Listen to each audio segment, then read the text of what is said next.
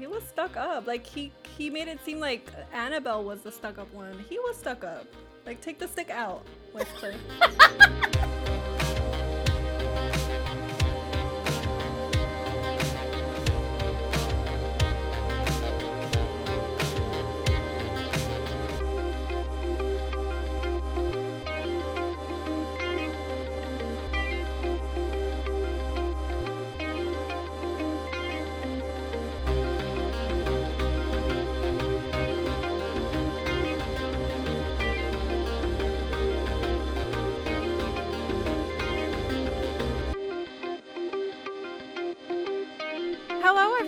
welcome back to Romancing the Monsters. Well, actually, now that I think about it, there might be some people because this is a series. You know, we're doing a read along, so this is this might be bringing in some new people. So, welcome if this is the first Romancing the Monsters podcast uh, episode that you've ever clicked on.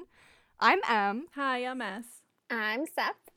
and today we are talking about Secrets of a Summer Night by Lisa Kleypas, the technically first book in the Wallflowers series. However, we started with again the magic, so you can go and check out that episode if you haven't already. Uh, but before we get started, I have heard that one of us has something to say about something that they started watching. So I don't know how else to like segue into it, you know? Yeah. No, I just think it's really fitting for our podcast. Um, so I uh, I was watching a bit of Midnight Mass with my family, and that's like the new show on Netflix right now, but it won't be new when this comes out. But anyways, in the theme of Halloween, um, uh, it was pretty interesting. And the thing I had to say about it is my sister's like, "Oh my gosh, Sephra, like."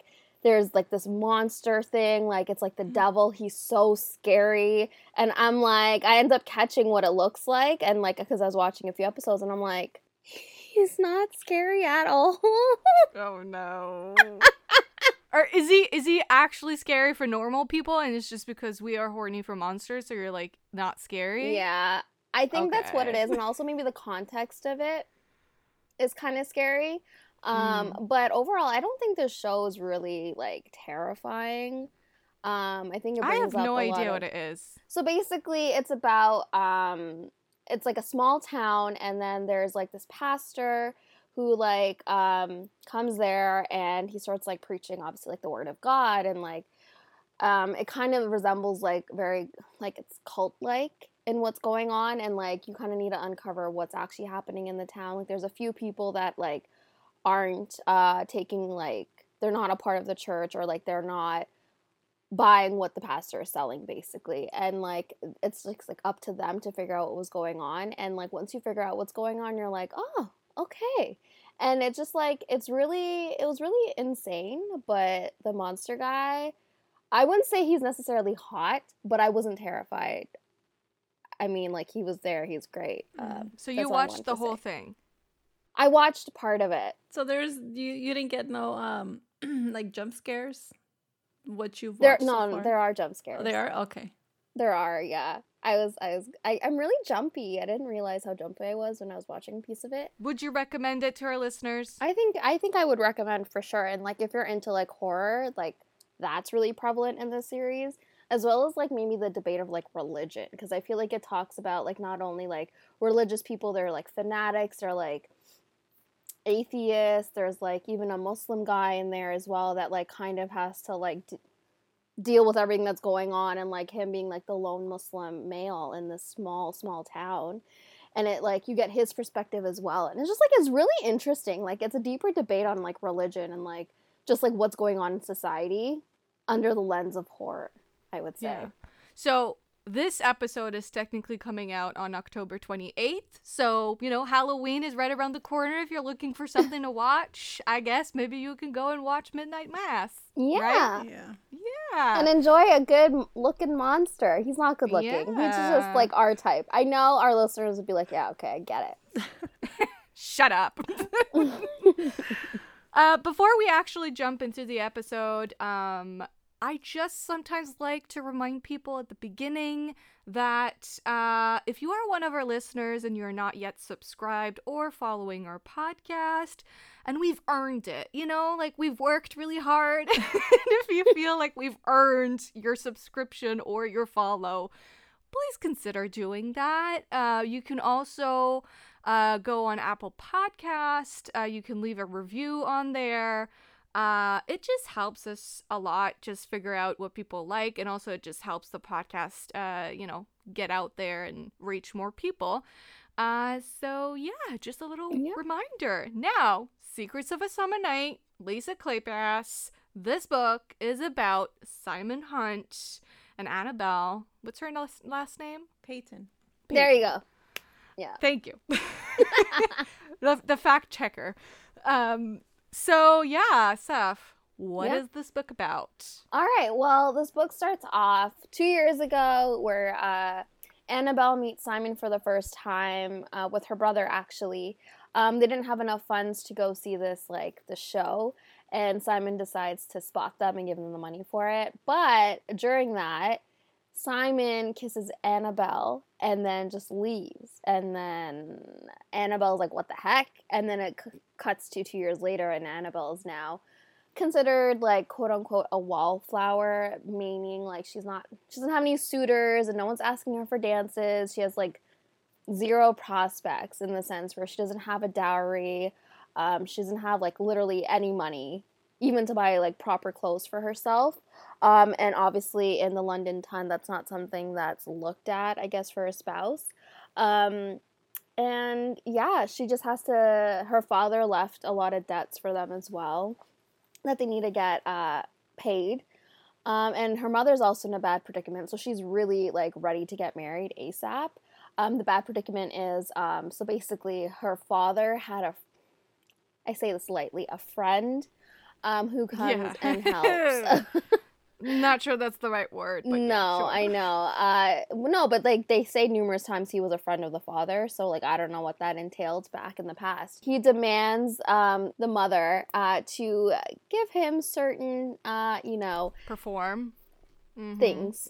And uh, in exchange for him paying their bills. So Annabelle is aware of this and needs to get married ASAP. And there's always three other females that are just like hanging on, like hanging out by the chairs where the wallflowers sit.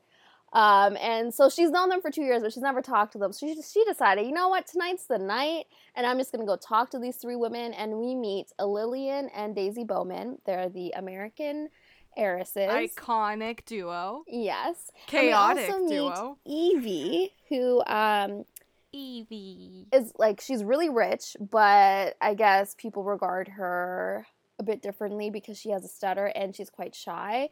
But also, Um, she has a terrible uh, aunt.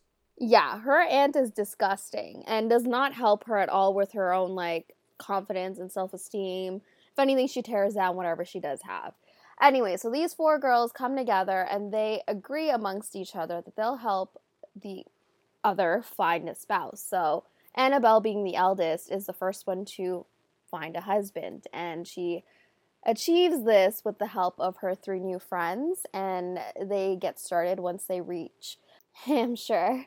Um, and that is at Westcliff's end of season party. And she sets her sights on Lord Kendall, but someone else shows up, and his name is Simon Hunt. And we all know that Simon's been trying to ask her to dance for numerous uh, balls, I guess, at numerous balls.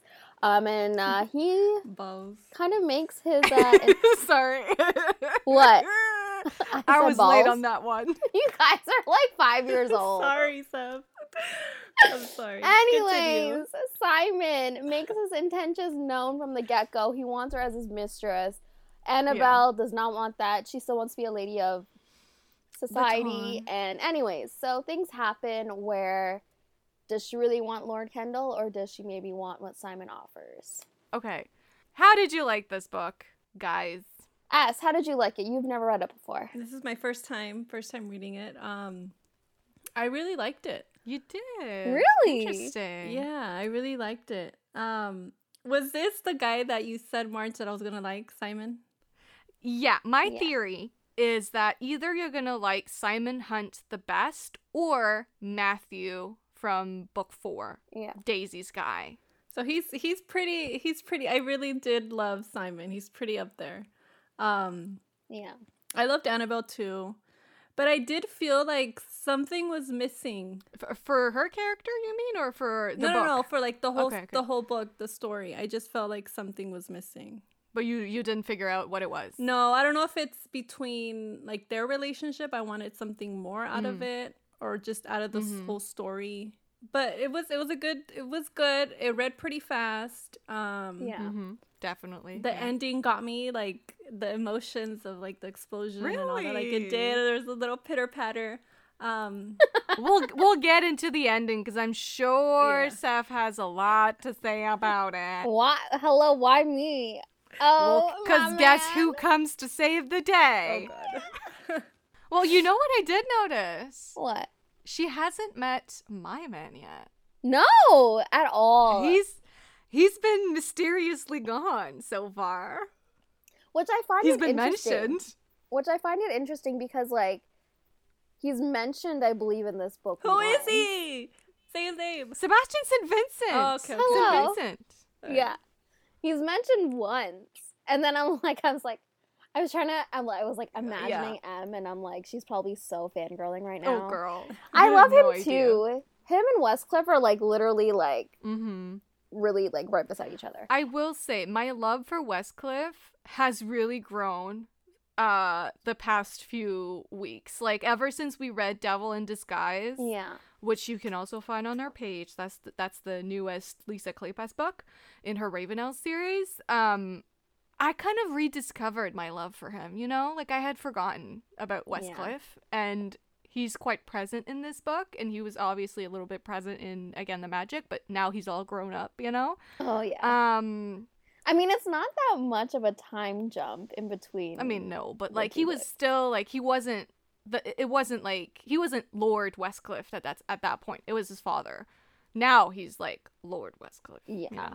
Um, no, no, no. He was by like I think the twelve years later, but I feel like w- by the end of again the magic, Westcliff was like he had finally found himself. He finally found like you know Yeah. like his family was important to him, and Uh-huh. like I feel like he's finally sure of himself in that sense. So like yeah, it's kind of like a new Westcliff, but like the real Westcliff. Mm-hmm. Have you seen this book? Anyways, we're not talking about Westcliff right now. But uh, did I like the book? You Yeah. should be happy. Usually I'm the one being like, not yet, Seth. I mean, like I'm always I could talk about Westcliff for like hours. Well, maybe in two weeks' time when we talk about it happened one autumn. Yeah. Then you can talk about him all you want. Uh all right, what did you think of this book, Seth, upon your reread? So this is my second time reading this book. I've only actually read it once, which was I think 2017. and then so this is like my second time ever picking it up. And I I liked it. I did. I- It's not my favorite. It never was my favorite Wallflowers book, but I liked it. That was good. You gave it five stars. Makes me think that this is like one of your top favorites. So, me being me, back in 2017, I was like, oh my gosh, this book is the shit. And like, I loved it because I love Lisa Kleypas. and I think this was my first exposure to her. So, like, I just love her. But like, if I were to go back and re-rate this, I, I don't even think I'd drop it because it's still really good, but it's not my favorite. But I still love it. I don't know if that makes sense. Well, I can kind of I, I I can see what you mean because when I read it the first time, I also gave it 5 stars, but I think it's because it was the first Wallflower book I had read. I was reading. So Yeah. I didn't know what would happen next, you know? I Mhm. didn't know the other characters as much even though like I read the Hathaways first and Westcliff and St. Uh, St. Vincent both appear in those books as well, but they're Yeah. you know, older and wiser. I think because I hadn't read the other ones, I was Yeah. like, five stars, amazing, Lisa Kleypas, woo woo. um, it's a good book. Like, by uh, uh, listen, a, a a less good Lisa Kleypas book is honestly some author's best book. I yes. There you it. go. but according to her standards, it's not my favorite. Um, a lot of it has to do with the end for me, which is it's fat like to me it's so interesting that you said the end really got to you and like you really liked it because for me it's kind of the opposite i'm like i always feel like this book kind of should just end at 80% Mhm. um but i do really like these characters and i did do the audiobook this time around to like make it feel a little bit new uh, just because you know three times and i've said before on the podcast that i'm really not a rereader um, Yeah. unless it's like fantasy so i enjoyed it. It it did make me it just it brought back all the emotions that i wanted and it just made me really excited to dive back into this world and with these characters and i kind of jumped right into the next one so.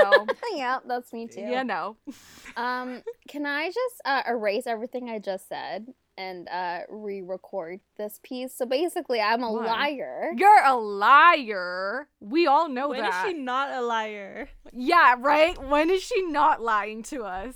Oh my god! Keeping secrets, caning us. You know what? I'm just gonna let my ghost take over at this point.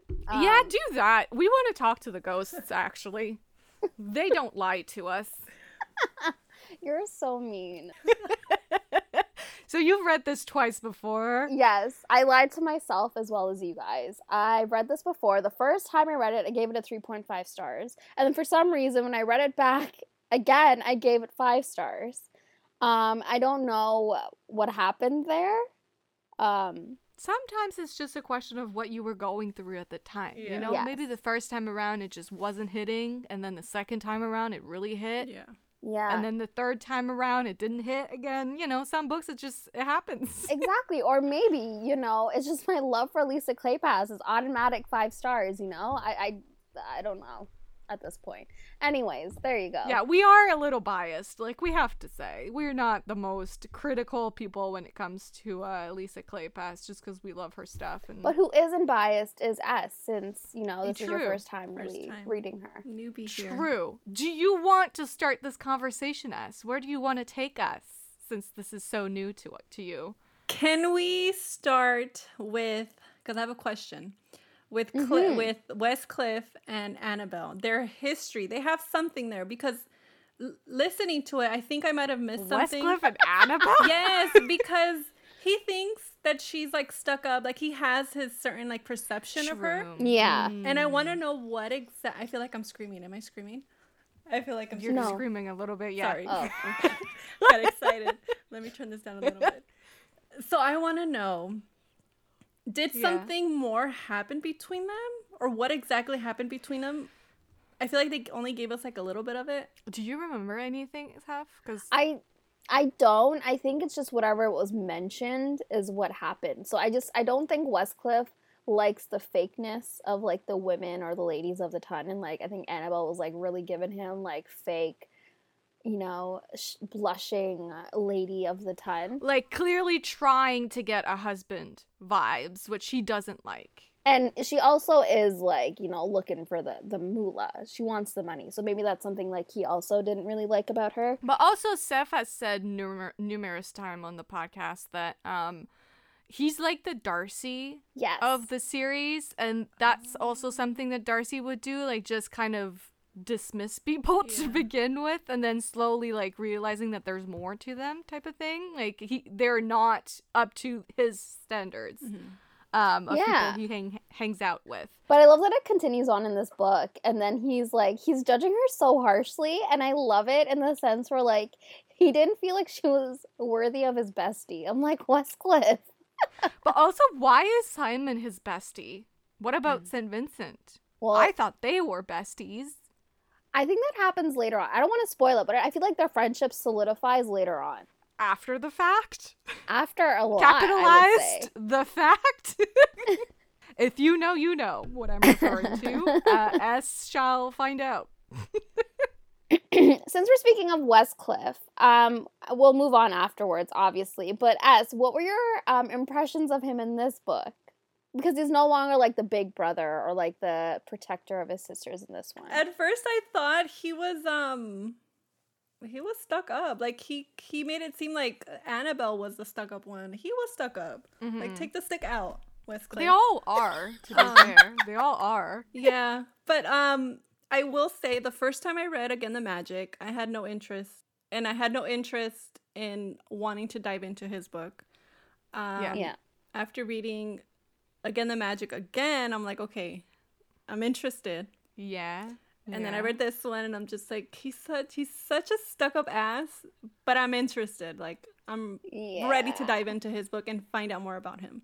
he is very stuck up, but he also I just love the fact that you can always count on him. Like if you have his good graces, like if you are his friend, mm-hmm.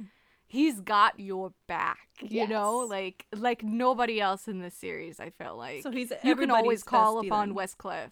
Exactly. Well, kind of. You know, he's the rich bestie that you can just call upon if you ever need a little help with something or a scandal or something, you know? Yeah, but I feel like it goes more than that too. I just feel like he puts on this facade of being like very rigid and like very closed off from the world. But like you said, when, Yeah. you, when you're in his inner circle, he's like the like he's the person you go to for advice as well. Like I just feel like he's just like that person.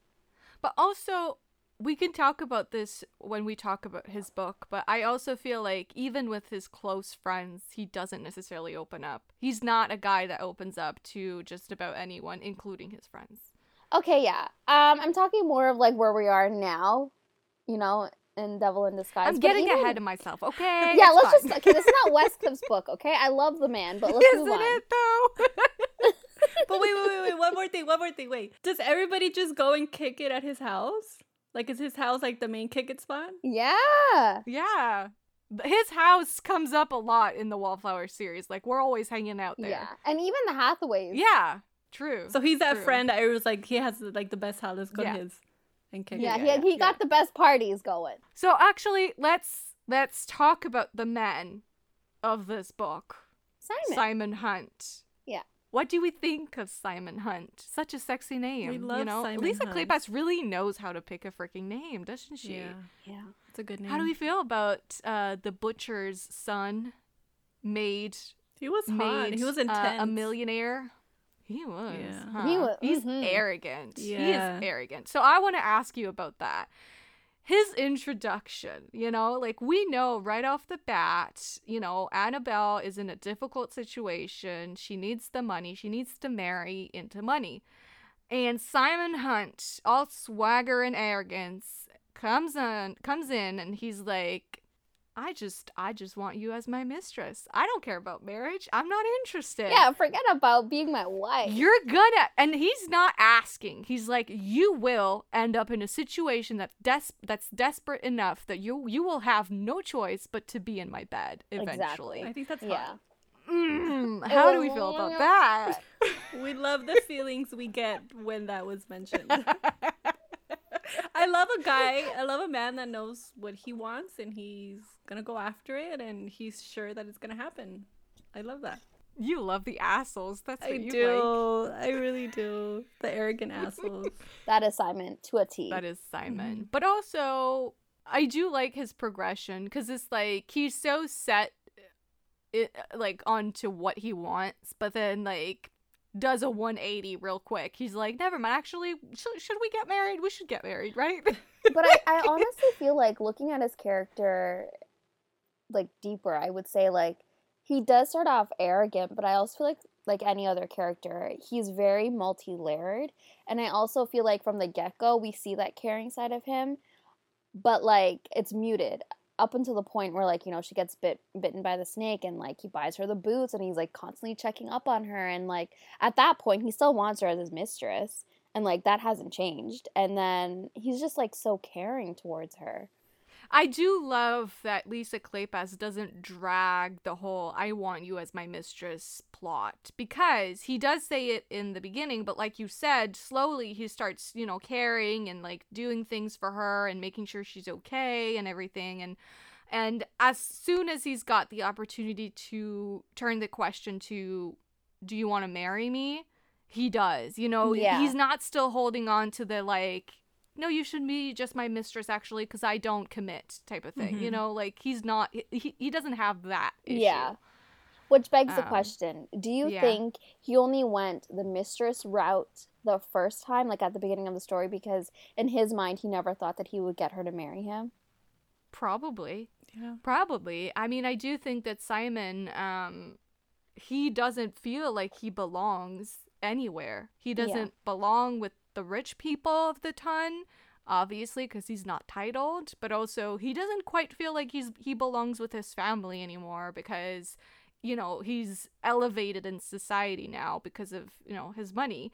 Um, so he does mention that he just doesn't belong anywhere. And I don't know if deep down part of it is like him not wanting to bring Annabelle into that sort of feeling of in between and like not knowing where you fit and like understanding that whatever party you're going to whether whether it's with his family or with the people of the town you're always going to be an outsider if you're married to me whereas now Annabelle is poor she's in a difficult situation, but people don't yet close their doors in Yeah. her face. And if Because she she marries the Simon, it's a noble blood. possibility.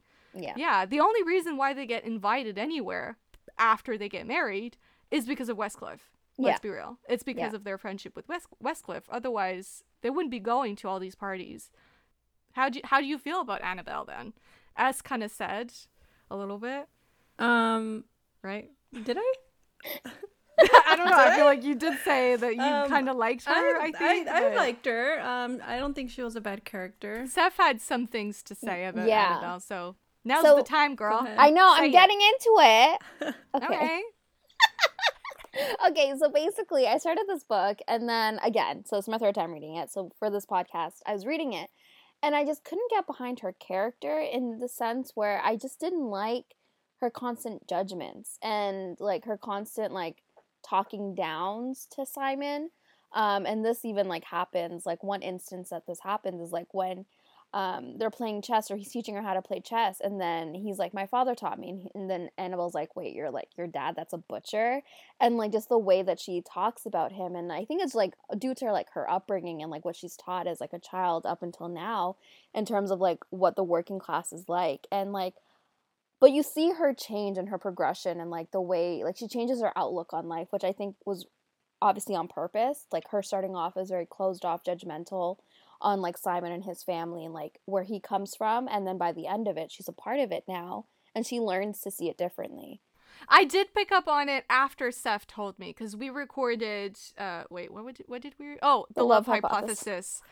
And she briefly mentioned that she was feeling that way, Mm-hmm. and I was like, "Oh, interesting. I, I wasn't feeling that way." And then I, ever since she said that, I kind of finished the book, and I was like, "Oh yeah, never mind. Like actually, Mm-hmm. now I'm noticing little things." yeah Uh, but I actually think it's a larger problem, and I I love that Lisa Kleypas did put that into the book because the Mhm. larger problem is, and we've talked about this before, just how everyone, but mostly women, are kept innocent and unaware of anything outside of the ton and their own people.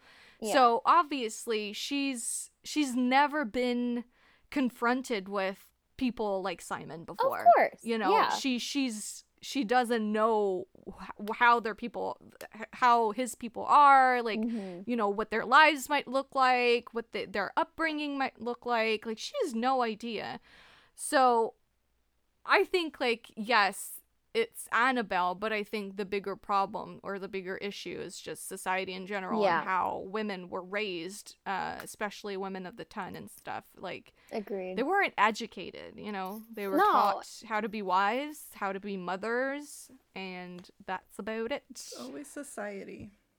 I know, right? And it's like it's not even just like the women in general. I feel like obviously the men are more out there in the world at this time. They're like in parliament. There's they're like doing all these things, but like they just fail to see the other side of society and like they just majority of them, like obviously not Westcliff, they don't acknowledge the working side or like even if like you build yourself up from the bottom up and like you are rich enough to be at these parties and all the stuff they still think they're superior because of their noble blood like they're related to royalty in a sense you know so i just i don't know and even goes like deeper in the sense where like her mother as well after she got married to simon um she was judging his own mother and then annabelle and then they calls her finish on- off best friends yeah i know but i'm just saying that like annabelle judges her but then jeremy reminds Yeah. her he's like you know you were kind of uh, like that a few months ago But the family, Simon's family judges them as well. yeah, that's in that's what I noticed that when they were gonna go off together, it, it seemed Yeah. like his side of the family was, was gonna be like judgy. Yeah, they were. They weren't even talking at dinner, and I'm like, oh my gosh, I can Yeah. just Yeah. imagine how awkward it was. It's just insane to me how Annabelle, just because she's titled, she can be wearing like rags and still be seen as better than Simon, who is just not someone of the ton, but hella rich and probably like, you know, wearing all the things rich people wear, and Yeah. yet he's like lesser than. Like, it's just, it's mind boggling to me. I But- agree. And like you said, it's just like the toxicity in society um, Yeah. that brings that out. All right, I want us to talk about the heart of this series because, yes, it is a series of romance novels, but at the heart of it is friendship between Yeah. four women who decide to come together to help each other out. No animosity whatsoever. They are there for each other to find love. How did you feel about like the whole pact thing, you know, like the friendship pact that they, you know, promised that they made make each other. Like how do you feel about especially U- US Yeah. cuz it you know was your first time. How did you like the whole like how the wallflowers came to be? Yeah, I I really loved it. I love that in I love in books where there's like a friendship form, like there's a bond between girls, um, where there's they give each other advice, they help each other out, they give one of their friends a dress for them to wear. Um, so that's one thing that I really loved about this book, between the all four Yeah. girls. No, I was gonna say like S, this is like your first encounter with the wallflowers. Like you know why the series is now called the Wallflowers. Yeah. And yeah, I just I loved I loved their friendship. They're beyond cute and like I guess one can argue that their friendship happened really quickly. It was over one conversation, but I just feel like they have so many things bringing them together and they have so many things in Yeah. common that it just makes sense. they were kind of already hovering around each other anyway. Yeah. Like it's the ton is a very very small circle of people, like a very small group of people. So they probably already knew each other, just hadn't like spoken to each other. I just love that it's like they're yes, they're all looking for a love match, but in well, love match. They're all looking to get married. It's gonna turn out to be a love match for each and every one of them, but um I just love that from the start it's not about a competition, it's about helping each other find the best match possible. Um I was going to say something and I completely forgot. Oh, however, not to pit them against each other, uh, but I just I'm just curious to know who you're most interested in out of the wallflowers. Like whose story are you most looking forward to? Well, okay, I guess besides Annabelle cuz you know, you've you've read it now. Mm, Is it shy, stuttering Evie? Is it bold and boisterous? Boisterous is that the word? Yeah. Uh, Lillian? Is it um, you know, cute. bookworm Daisy? Lily is the one that is gonna end up with Westcliff, right? She's the one that kind of talks Yes. back to him. yeah. Yeah. So it would be her, which would be the next book. Can I just say her like one-liners in this book had me rolling. She's In just so every funny. book, though. I know. She's, she's just great. But I just forget how much of a presence she has in the first book, as well as like obviously the other ones. But like, she's just so funny, and I love how Daisy's there as like her calmer counterpart. Well, is is Daisy her calmer ca- counterpart? I feel like Daisy just goes along with it, and she's like, "Heck yeah, let's play rounders Okay, yeah, in her that's knickers." also true. but she's the more calmer of the two until like Lillian instigates her, you know, and like gets her going. True. So speaking of Lillian, cr- you know, creating uh, chaos. Um, how did you like the scene of them playing rounders in their knickers in you know the forest, out in the open? Uh, and Westcliff and Simon just uh, stumbling upon them. And yeah, I thought that was funny. It was a funny scene. Yeah, I love how Westcliff is like so furious at Lillian, but then like the the narration keeps like reminding us there's another Bowman sister, but like he's only noticing one. Yeah, no, just it was. Simon because Simon's like, you know, there was another one. The other one was there too, and he's like, Yeah. no, I knew it was Lillian. Lillian did this. I'm like, shut up.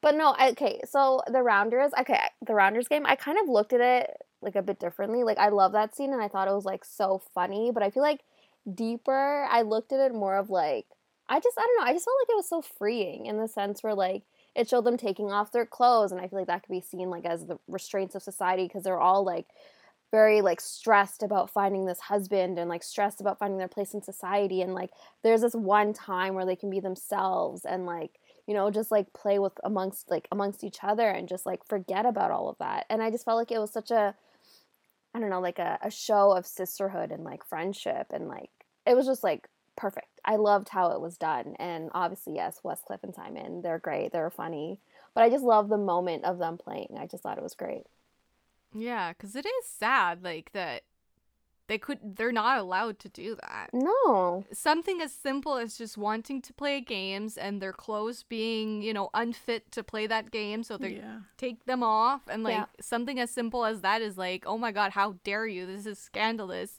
But also, I just love the line where uh, Lillian is like all frustrated that uh, Westcliff found them, and like Westcliff basically tells Westcliff that like he has no business on his own land type of thing.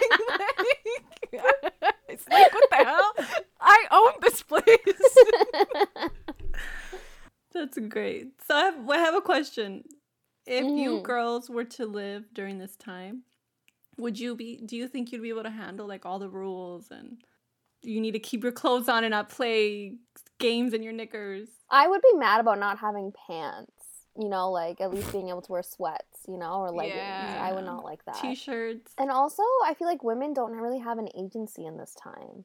Like they belong to their husband, or like before that, they belong to like their father. I think I think what's fun about it is the rom- romanticization. Romanticization is that even a word? Um, of it. You Mhm. know, it's like taking these crazy ass rules from another time and making them fun, but it most likely was not very fun for those people back then. Um, so my answer is yes, only if I'm living in a historical romance novel. Yes, uh, copy and paste. That is my answer as well.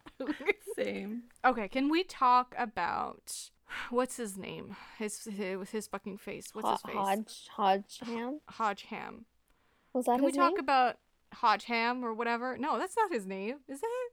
the villain, the bad guy. Hodgeham. Yeah. Okay, I wrote it down. You're right. I was You're right. We've read this book three times. Can't tell you the name of every of anyone.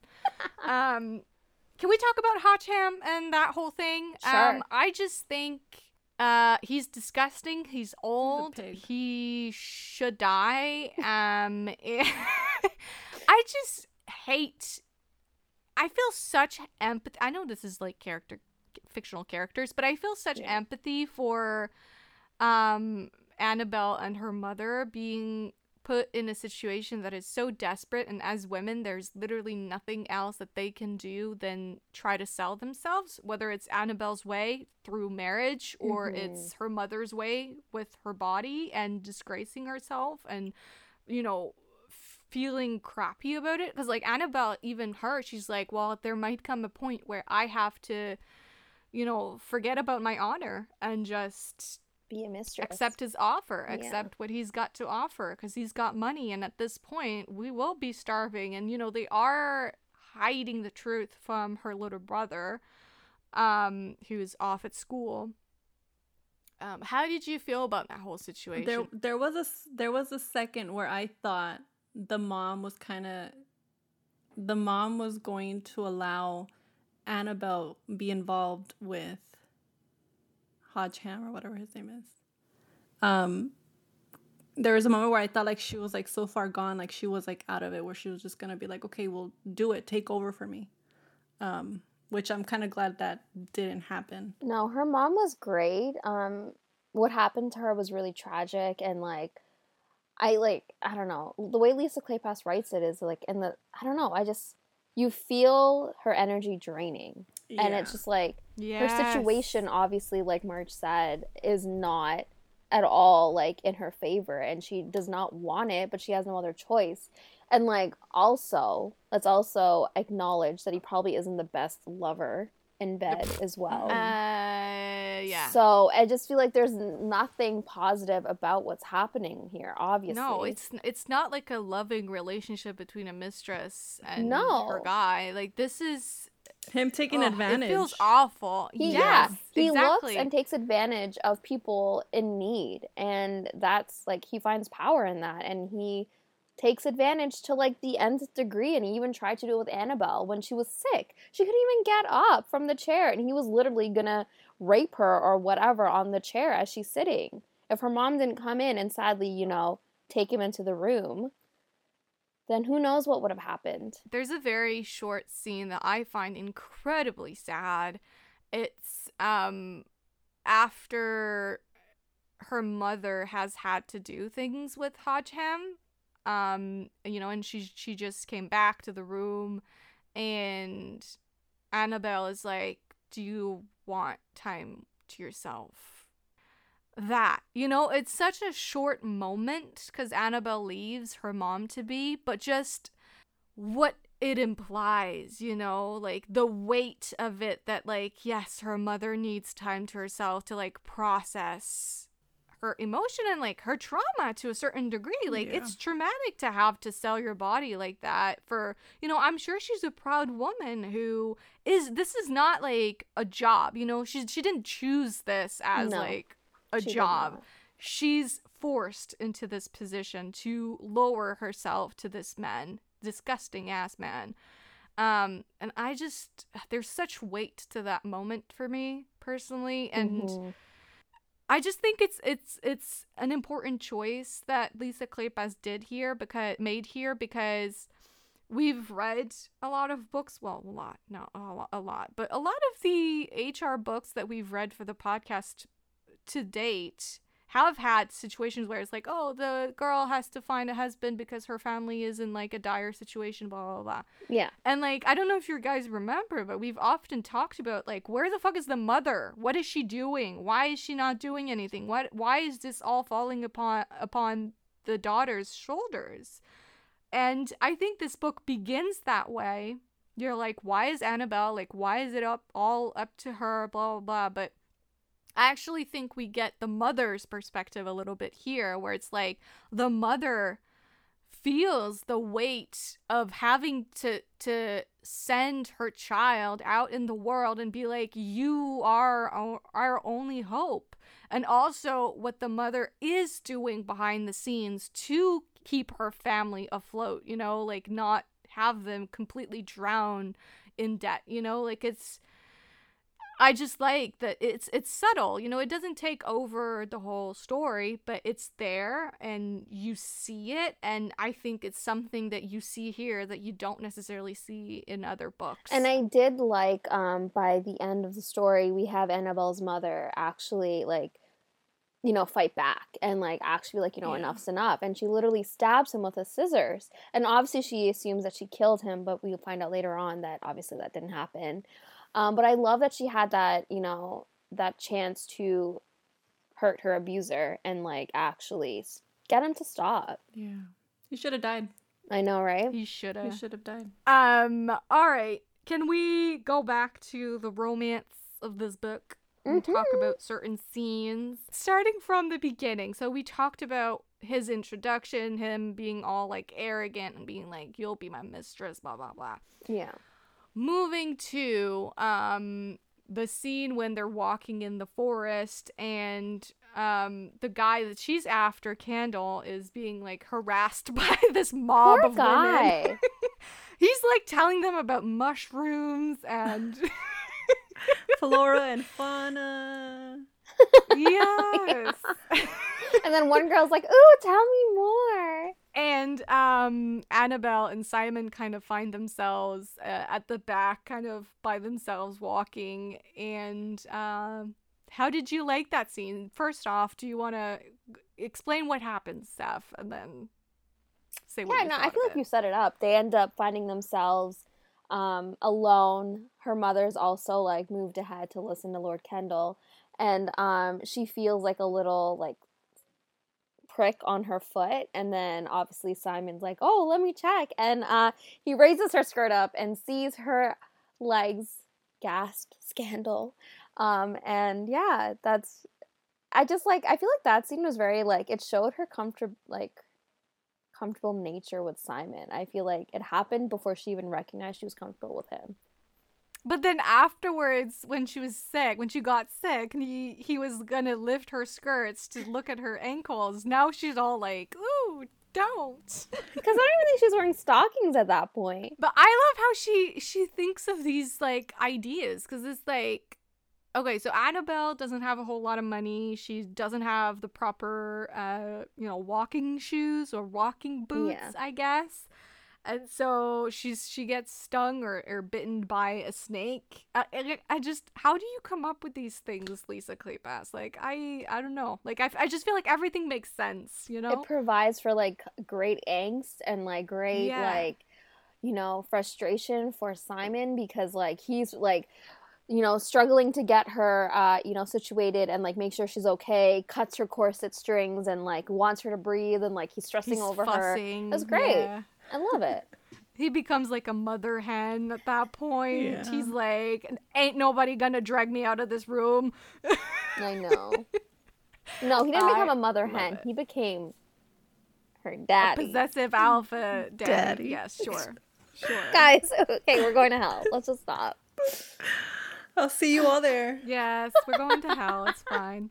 It's okay. Obviously, another like huge scene for them is which I love because it's so funny. Annabelle gets really desperate at a certain point, and then she, you know, comes up with a whole scheme to try and trick Kendall into Yeah. a marriage, like having to propose to her.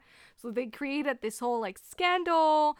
Um, they're gonna be with uh, is it Lillian and Daisy's mother and also Westcliff, which I just love how Westcliff got somehow dragged into all Right? of this. How did he? Because I remember in that scene, he was yelling at Lillian. He was like, "So this is why you wanted us all to come and go for a walk." Yeah.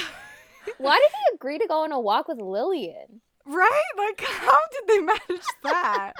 Annabelle is supposed to bring Kendall to like a certain place, a spot that they determined together, and then the others are supposed to walk upon them as they're like kissing out. You know, they're alone outside and like kissing or whatnot. Yeah, And then Annabelle, you know, she brings him to the spot, and then like he's about he.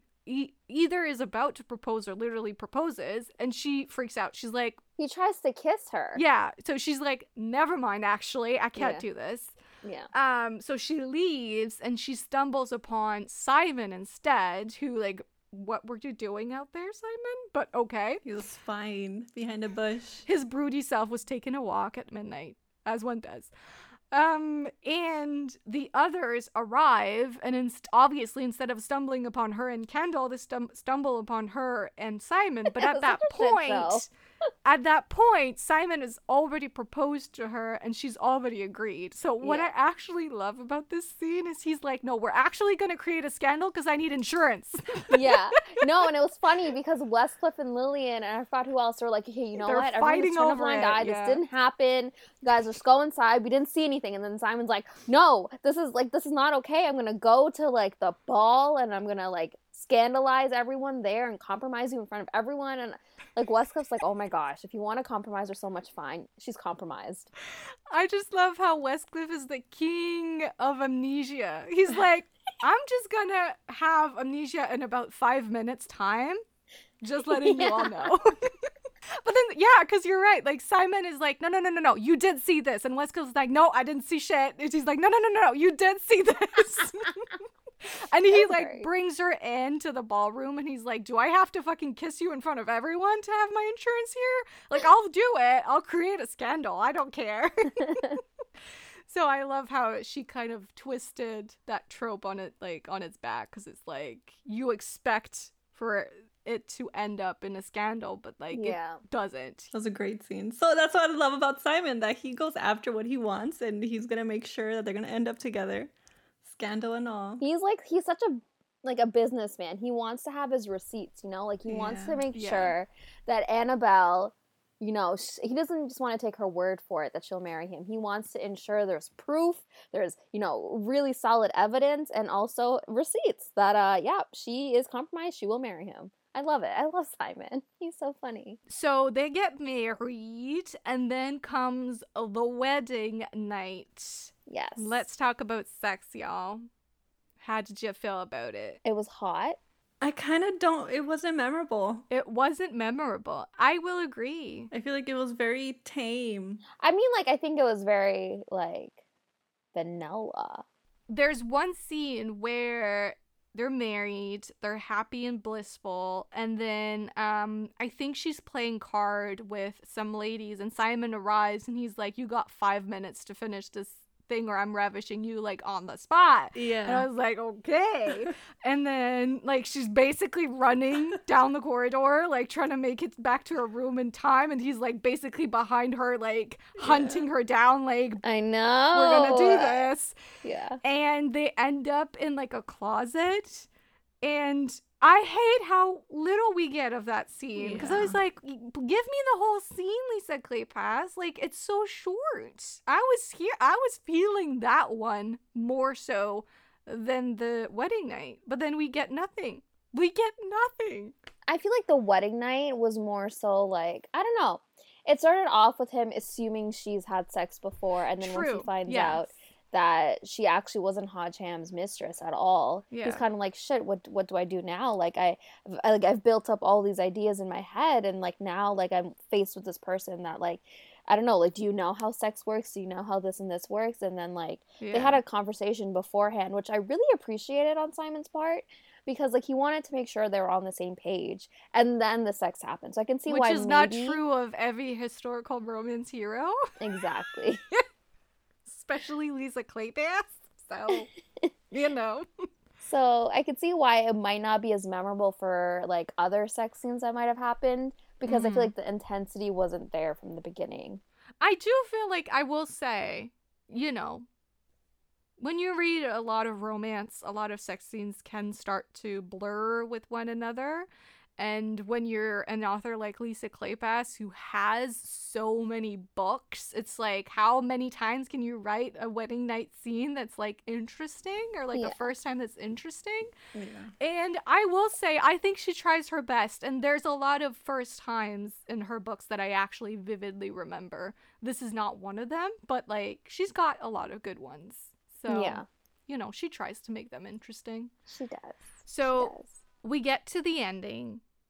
And this is the part who, like, personally, I always feel when reading this book that it could kind of just end after they get married Yeah. personal preferences. I just feel like the book for me loses its steam, if you will. Oh, can I can I mention? Pun not not intended. Yeah. Can I mention? I think it happens before uh, what goes down at the end.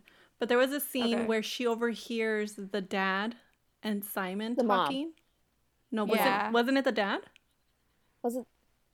I thought it was I the don't dad. is the dad. Yeah. Yeah, I I think it's the dad. Oh, Yeah. okay. And he's just kind of like, "Why are you marrying her?" or something like that. Like they have a certain Mm. conversation Yeah, that she yeah, yeah. overhears, and Yeah. I thought that was gonna cause some type of like Drama. problems, drama, between them. Which I, I I'll say it wasn't. I was expecting drama, but I'm glad that it didn't happen. But I, so I think that's what I felt like was missing, like something because I was expecting it, but it, we didn't need it.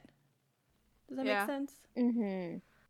I think looking back on that, I think it's a subtle way, maybe, of showing how Annabelle trusts Simon and she trusts how he feels about her, if that makes sense, and vice versa. I think she hears their opinion, and I think obviously she comes from a place where she had that opinion about them to begin with, and now, you know, she's changed her mind more or less.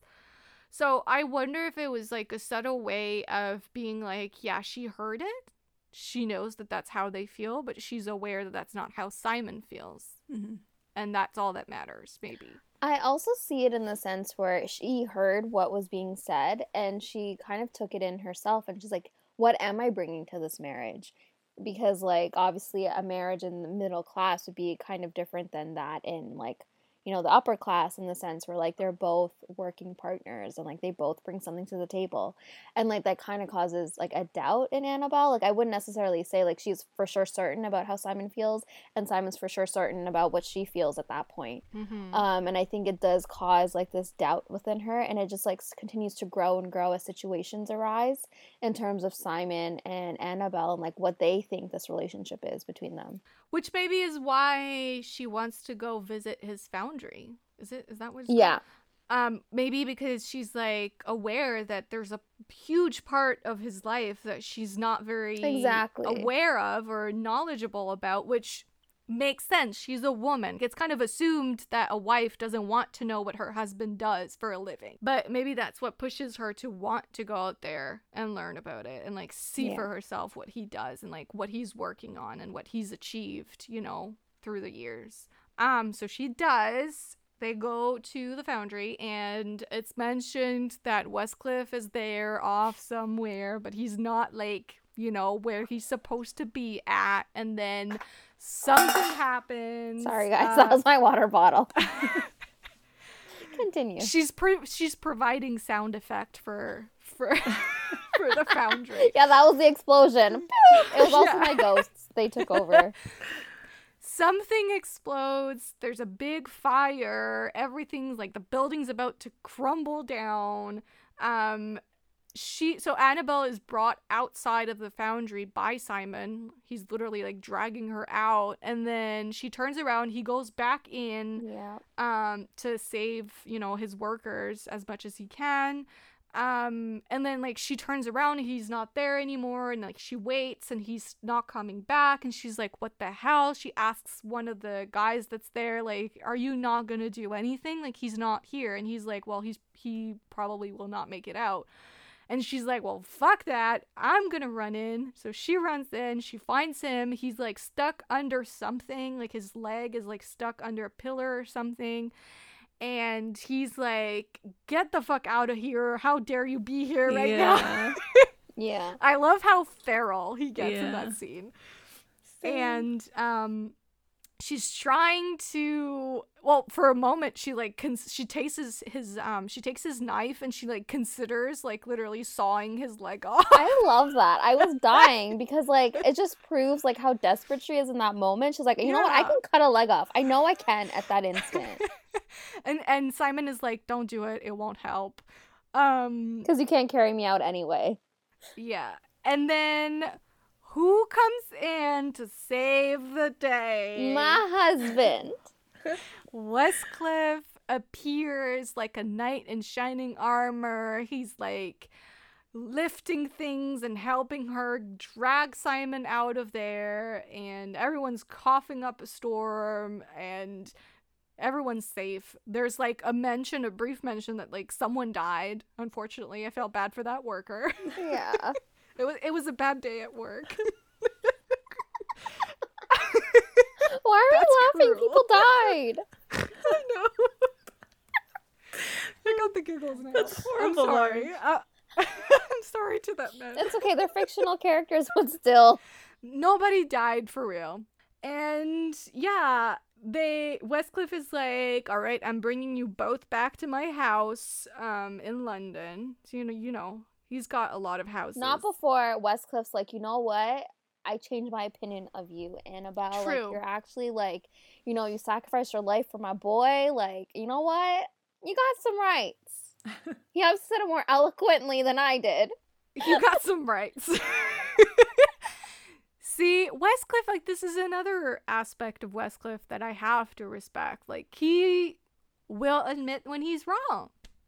Yeah. He will. And he will change his mind when provided with the facts. So, you know, good on him for that. Can't be said of every hero ever. Anywho, uh, he brings them to his house. Annabelle wakes up, um, you know, after a few uh, nights of recovery, and she gets to, she, you know, goes to Simon, and Westcliff is there, and like Westcliff leave, and essentially Simon is like, "You never fucking, you're never fucking done doing that again. You hear me?" I was ready to spank Never her, fucking again. pull her hair. right? I was expecting it. I mean, I feel I feel like Simon would have been a good spanker. I feel like he is. he has that energy about him. He him. probably is, you know? He probably is. Lisa. Because he's very, energy. like, he's very dominant. He is. And, like, case in point, the whole, uh, you know, five minutes until, you know, he's inside her. Instance. right? He's delicious in that way. So you're right, S. I would have expected him to be like, I'm gonna fucking spank your ass raw next time you do that. I You mean, know he what kind of was on, on death's door at that point. He just came out of it, you know? Came out Yeah, of the he wasn't in good form. No. His palm was fine, but I guess. Could still do it. All right, should we get into the monster of the story? I'll be honest, I feel like we've talked about it. We kind of have, but I also wanted to mention um I loved their love confession by the end of the book. And I loved how like I think Lisa Kleypas does a really good love confession. and like in Oh, yes. this instance, I love Simon's when he said that like I wish I could love you a little bit less or something like that. Um just like I can live with it because he feels like the love he feels for her is so overwhelming and like it's all of him. Like he loves her with everything that he is and I just like I just loved how great it was put together. So, Yeah, I I feel like Simon Hunt is not Elisa Lisa Kleypas hero that gets enough love. no, and like I don't know forgotten. I don't know why. I think he's a Not great here. character. Not in my house. Well, Not anymore. there you go. Yeah. That's is here to save the day. Yeah. She said Simon Hunt writes, all right? Um, and also, um, Westcliff had got like a piece of shrapnel in his arm, and then Annabelle takes it, and then she gives it to Daisy to also make a wish. in a wish in a Oh, when, uh, that's right. They all made a wish at the beginning of the story um, in this wishing well that apparently all your wishes do come true if you just like drop in a pin. So uh, Westcliff uh, is getting someone to wish for him. But can I also mention, I wouldn't have been mad if we got a book with the monster in the lake. I mean, sorry, in the well, because they said that he could reach up and take you and make you yes, yes, I noticed that. make yes, you his lover in Right? the under area. right? I So wanted there's it. no book right now. There's there's no story. There's no. Then why mention it, Seth? I was just saying I want it. Well, now I want it too, and it's not there to pick up and read. And I don't know if Lisa Kleypas would uh would, would write that. I'm I'm writing a strongly worded letter as we speak. you do that. Send it with the pigeon. So, all right, no monsters to talk about, really. I- I've mentioned mine. Like, I had uh, Annabelle's prejudices against Simon's background and Yeah. family. I had Simon's working class background and how he doesn't fit anywhere. I had Annabelle having to truly consider selling her body and then realizing that her mom had to do it for years. And then I had Simon's arrogance and lack of empathy towards Annabelle's situation as a woman, kind of forcing her into a corner where she doesn't have a choice but to accept a dishonorable offer from him in a way. Um, I basically just had toxicity in in the ton, which we've already talked Yeah. about at length. I also had like a lack or maybe absence of communication between Simon and Annabelle once they've gotten married. I feel like uh, Simon strongly believes she only married him because of the money he has, and I feel like that's just something um, they keep having to like I guess they think about as characters, and like he keeps making little comments about like um, you married me for like my money and like I don't know like all of that stuff and um yeah he just makes comments about his worth being only about the money in this relationship and like obviously she isn't comfortable enough with the relationship for her to be like um actually no i love like i love you and that wasn't really dealt with obviously until like the end and he almost dies but like just the idea that that's all he thought he was worth in this relationship was really sad Maybe I'll sound like a gold digger, but like, what's wrong about marrying for money? It's a tough world out there, okay? because i think it's like Agreed. it was it should be part of it. It should be a part of it. yeah, but I also feel like it was known in Simon's case that he kind of caught feels with her two years ago. So I feel like for him, he went in there with his emotions, you know, on his sleeve. Okay, Az, did you have any monsters? I was gonna look for one for Simon, but I decided that he has no monsters. He's perfect the way he is, and that's He's that. too perfect. I love that y- Seth and I have been insufferable about these books for years, and now S has joined the club, and she's like, Simon Hunt, he's perfect, cannot do any wrong. A plus plus for Simon Hunt. I'm so happy. And I'm also happy that Annabelle got, you know, she found a man that met her requirements. He has all of his teeth. And, you know, I'm happy for her. Do we get into Seth's most dreaded part? No, we're of done. We're this done. Episode? No, We're we're, done. not done. um, Seth. that has We're been not the done. episode. Um, Do you have your list ready? Let's let's rate some characters, shall we? For the pain. who's going fast? Um, I can go. Men or women? Whoever you want to start with.